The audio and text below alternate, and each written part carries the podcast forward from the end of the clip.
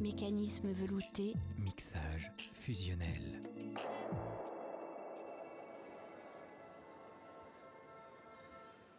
Voilà, dernière partie de cette euh, émission consacrée au Festival Entrevue de Belfort. Euh, nous allons parler d'un film qui a fait salle comble cet après-midi, justement, au festival. Euh, je veux parler de F for Fake, Vérité et mensonge, d'Orson Welles, qui de 1973, dans lequel le célèbre réalisateur américain, grand totem de la modernité cinématographique, orchestre un jeu de faux semblants, de fausses pistes autour de la figure d'un faussaire célèbre, Elmire Déhori, et de la constellation de personnages plus ou moins troubles qui gravitent autour de lui. Alors ce faisant, l'auteur de Citizen Kane dit des choses essentielles sur la réception des œuvres d'art dans une économie mondialisée, ainsi que euh, sur son propre cinéma, truffé de choses trappes et de tours de passe-passe parfois vertigineux. Euh, pour nous en parler avec nous ce soir, nous avons le plaisir d'accueillir Sabine Costa, déléguée générale de l'association Documentaire sur grand écran. Bonsoir. Bonsoir et Wafa Germani, chargée de développement culturel à la Cinémathèque française. Bonsoir. Alors, est-ce qu'en quelques mots, euh, vous pourriez euh, rappeler dans quel contexte ce film a été présenté justement aujourd'hui en séance spéciale au Festival Entrevue? Oui, alors euh, donc le, film F for Fake d'Orson Welles, c'est un film qui est au catalogue de documentaires sur grand écran euh, depuis euh, au moins 15 ans. Et donc c'est un, film qu'on distribue, qu'on a distribué jusque-là en 35 mm et en, et en copie vidéo. Et on a eu l'opportunité de, faire la restauration. la Cinémathèque française a, a, œuvré à la restauration.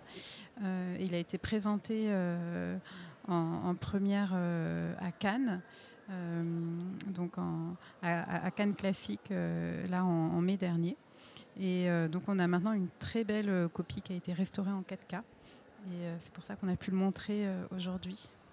Et effectivement, il y a cette tradition du, lien un peu historique entre le, le Festival Entrevue de Belfort et la Cinémathèque française. Donc il y a cette euh, séance carte blanche euh, annuelle et on a pensé que c'était vraiment une, bonne, euh, une belle opportunité de, présenter ce film en lien à la fois avec le documentaire sur grand écran, avec Elsa. Enfin, c'était une discussion qu'on a eue et on s'est dit que c'était vraiment le, film à présenter cette année. D'ailleurs, pardon. Euh, tout à l'heure, pour présenter le, film, vous, avez parlé justement du travail de, restauration qui a quand même été un peu titanesque, on peut le dire. 1800 euh, plans euh, à étalonner notamment. normalement, c'est compliqué de retrouver les, versions originales de Wells. Là, il se trouve que ça ne l'a pas été. mais quand même, le travail technique a été assez incroyable. Est-ce qu'on peut parler de ce travail-là de restauration qui est, qui est quand même très important? Oui. alors il y a eu un travail, mais je pense que Sabine pourra compléter euh, si j'oublie, c'est qu'il y avait à la fois des négatifs et des internégatifs, des négatifs euh, Kodak 16 et 35 qui dataient plutôt de 68-72, d'autres euh, plutôt un internégatif qui avait été pris de, aussi de pellicule Kodak et ACFA euh, qui datait plutôt de 72 jusqu'à 74, puisque la date c'est 73, mais en fait je crois que ça a été monté, Sabine, si je me, me trompe, jusqu'en 75. Enfin, c'est un film, ça, Donc euh, c'est un film vraiment sur, euh, qui s'étend sur plusieurs années. Et il y avait d'un côté ce qui avait été tourné par François Reichenbach quand il a fait son, documentaire, donc je pense plutôt en 16, et ensuite ce mélange de, plans en 35 mm et en 16 aussi tourné par. je pense par Wells et donc il y avait à la fois ce, ce côté extrêmement composite euh, il y avait donc si les négatifs étaient en, plutôt en bon état, les, copies de référence, elles, étaient, euh, avaient viré euh, au rose. Donc il y a aussi tout un, un, travail sur le, le, réétalonnage. Et effectivement, comme comme c'est un film qui est extrêmement découpé, et en plus avec des éléments qui viennent de pellicules différentes, de qualités différentes, de formats différents, enfin de 16 gonflés en 35, euh, il fallait à la fois euh, arriver à trouver une harmonie tout en respectant le, matériel d'origine euh, et donc les différences de grains par exemple. C'est pour ça qu'on a cette différence extrêmement frappante entre les, les plans 35 du début par exemple la gare Montparnasse ou des choses comme ça, en tout cas Orson Welles qui parle, et euh, ces plans euh, qui viennent du 16 qui sont beaucoup plus. Euh, qui ont plus de grains, qui sont plus abîmés, qui sont plus rayés, etc. Donc effectivement, l'étalonnage a été, au début, était prévu sur quelques jours. et puis quand l'étalonneur a vu l'énormité du nombre de plans, que sur, une bobine, s'il y avait à peu près 500 plans, il a fallu vraiment allonger de manière exponentielle le, temps de, travail sur chaque pour pouvoir retrouver les, couleurs d'origine et, le, rendu, en tout cas le plus, le, plus proche qu'il pouvait y avoir. Donc il y a eu plusieurs copies un peu de, de, références qui étaient dans plus ou moins un bon état pour pouvoir retrouver cela. Ça prend combien de temps d'ailleurs de restaurer un tel film? Alors je ne sais pas combien de temps ça a mis en tout. Plus de temps que prévu dans mes souvenirs. Oui, l'étalonnage ça a été beaucoup plus long que prévu. Euh, c'est difficile à quantifier parce que ça a démarré euh, avant la crise sanitaire. Du coup, ça a été mm. interrompu. Je pense que ça a dû euh, s'étaler sur un an avec des pauses en fait mm. liées à la fermeture des labos. Oui, c'est ça. Donc c'est un peu compliqué de. Mais souvent, j'ai l'impression ça peut durer jusqu'à 2-3 mois normalement. Ça, ça dépend de la, la quantité de travail qu'il peut y avoir euh, selon, les films. Euh. On parlait de, cinéma composite, enfin en tout cas de différence entre le 16 mm et le 35 mm.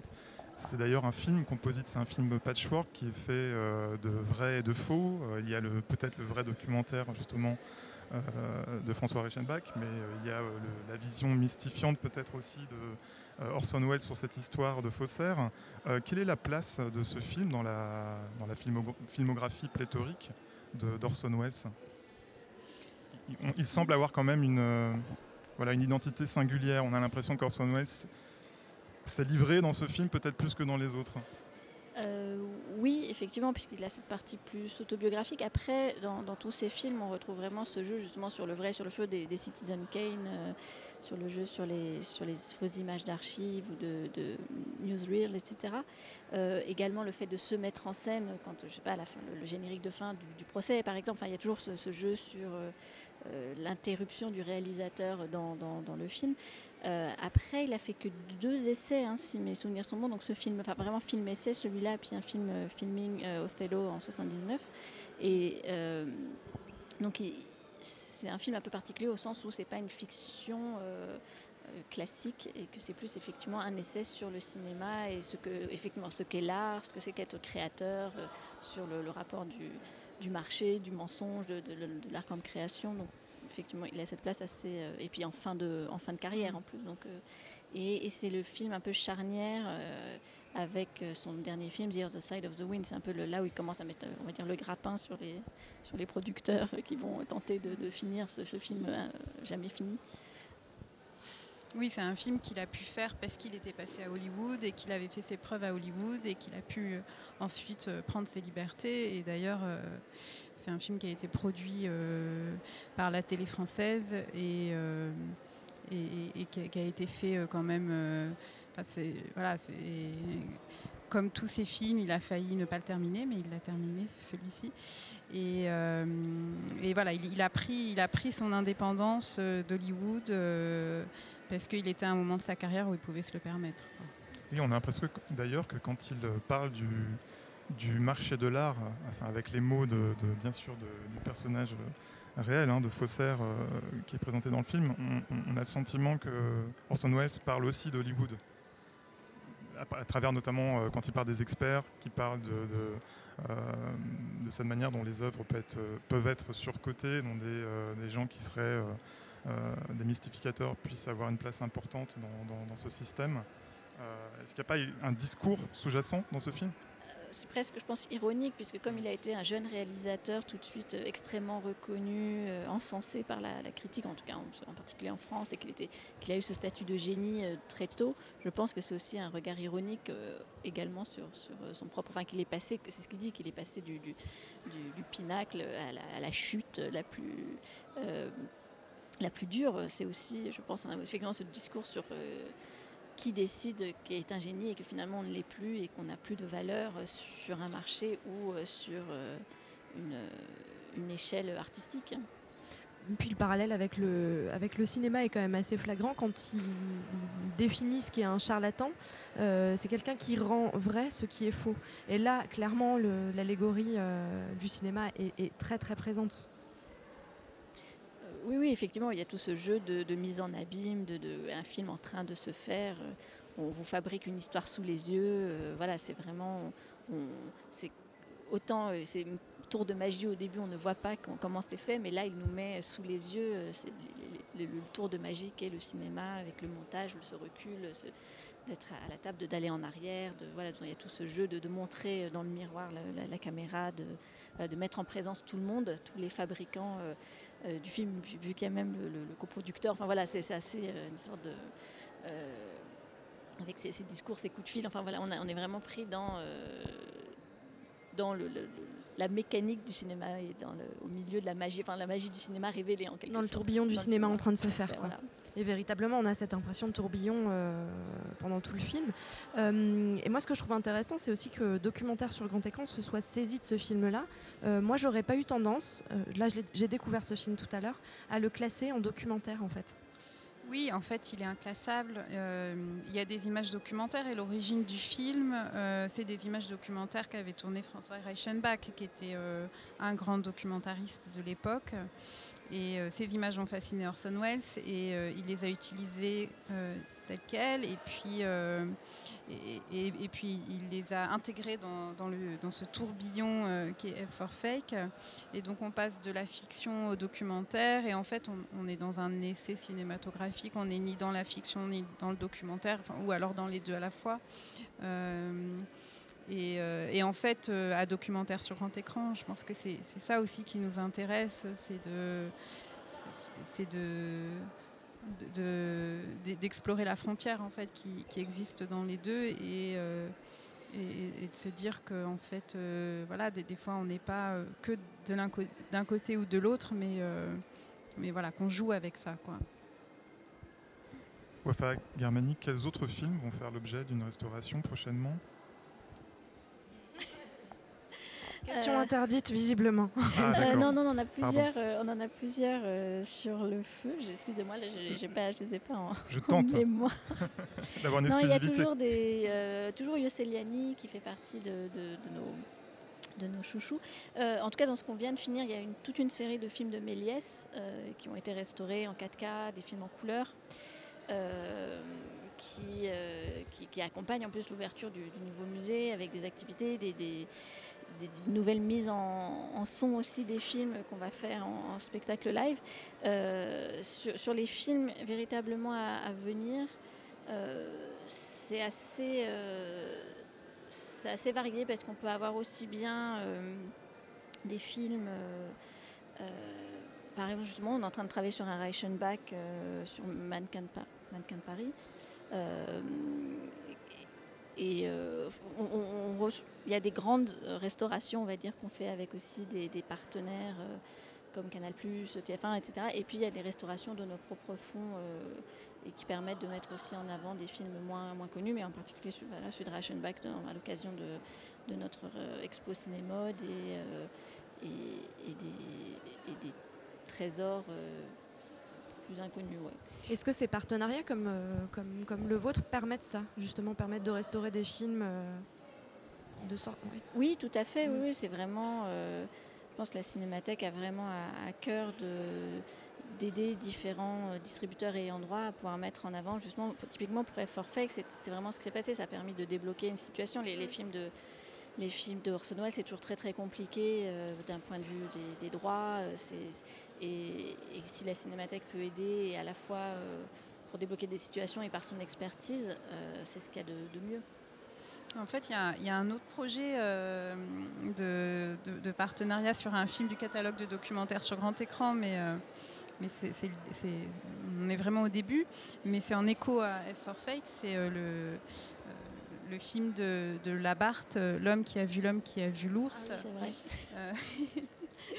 qui est euh, bon alors qui, sera une euh, une restauration moins ambitieuse que la Forfait parce que euh, voilà c'est moins complexe à restaurer, mais c'est un, film hommage à Orson Welles qui fait du coup qui, fait vraiment un, lien avec avec Effort Fake. On se réjouit en tout cas de le voir prochainement et puis il faut toujours rappeler l'importance en fait de ces restaurations et de ces présentations des films du patrimoine du cinéma et parfois de la préhistoire aussi du cinéma, auprès notamment du jeune public. Aujourd'hui, j'étais assez, enfin, nous étions assez frappés de voir que dans la salle, il y avait énormément de public jeunes, des scolaires, et qui semblaient tout à fait captivés en fait, par la proposition d'Orson Welles. C'est un film qui date de 1975, mais qui, dans la force de son montage en tout cas, rencontre encore un écho certain euh, même chez un public jeune qui est certainement habitué de voir euh, d'autres propositions filmiques avec un autre langage. Après, Orson Welles, je pense qu'il crée quelque chose de totalement fascinant. Enfin, moi, je sais quand j'ai commencé à en voir euh, adolescente, à la fois il y a cette voix narrative en plus d'Orson Welles, je sais pas, du début du procès, moi être prise dedans, on est emporté par cette belle voix on grave. on est complètement emporté, oui, par l'histoire, la manière de, oui, de raconter des histoires et cette mise en scène absolument incroyable, des images qu'on n'a pas forcément vues. Et donc, je pense qu'il a toujours cette force euh, euh, folle, en fait, euh, de, de, conteur et de, et de metteur en image comme, comme jamais, et, à laquelle on n'est jamais totalement habitué, malgré les, effets spéciaux, etc. Il y, a, il y a quelque chose d'une telle puissance que, peu importe l'âge, on est, on est vraiment pris dedans. Et puis là, ça fait écho à, des problématiques très actuelles euh, que sont les fake news, euh, avec le déversement d'images qu'on a euh, avec le web et, et, qui, et, qui sont très importantes dans l'éducation à l'image du jeune public. Donc, je, bon, le, film est, est pas évident. Enfin, il faut s'accrocher, quoi. en même temps. Notamment au début, oui.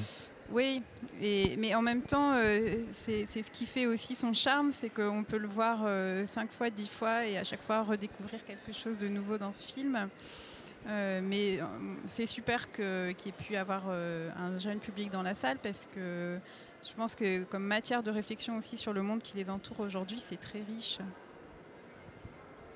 Oui, puis euh, le, film fait clairement écho à des, à des pratiques qu'on voit réémerger ces dernières années, notamment le fan footage. Enfin, y a, Moi, j'ai tout de suite pensé à ça, quoi. C'est euh, clair.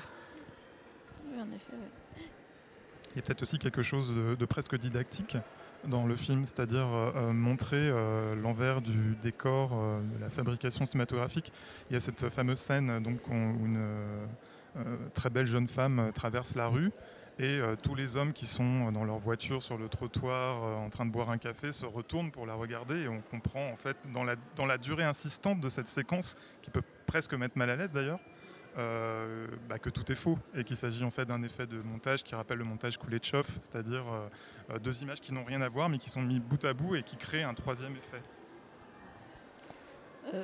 oui, alors et en même temps, je trouve que ça rappelle aussi que le, cinéma, c'est longtemps, enfin, c'est toujours le moyen de mettre en scène euh, des femmes dont certains hommes sont, amoureux et voilà c'est aussi ça Orson Welles ne s'en prive pas là. Voilà et on voit à la fois au début et à la fin il crée complètement on a, on a ce, milieu d'histoire sur le faussaire et puis à la fin elle sert de prétexte pour euh, ça sert de prétexte pour la remettre en scène elle euh, et puis elle reprend le pouvoir hein. voilà voilà. Donc c'est mais elle joue beaucoup sur le regard parce qu'elle est quand même mise en scène dans la rue avec les, les gens qui la regardent pas que je pense qu'un effet chauffe. Où pourront-on voir le, film euh, prochainement? Alors le, le, film devrait sortir en salle. Euh, on espère euh, courant 2022. On ne sait pas ce que l'avenir nous réserve, mais on travaille à une sortie. Donc documentaire sur Intégrant ne fait pas, plus de sortie nationale. et, et, on a quand même voulu que ce film puisse bénéficier d'une vraie sortie nationale. Et du coup, on va travailler euh, avec le distributeur Potemkin qui euh, devrait le sortir, on espère, en 2022, euh, si, si, tout va bien. Et ensuite, faire une belle édition DVD de cette version restaurée.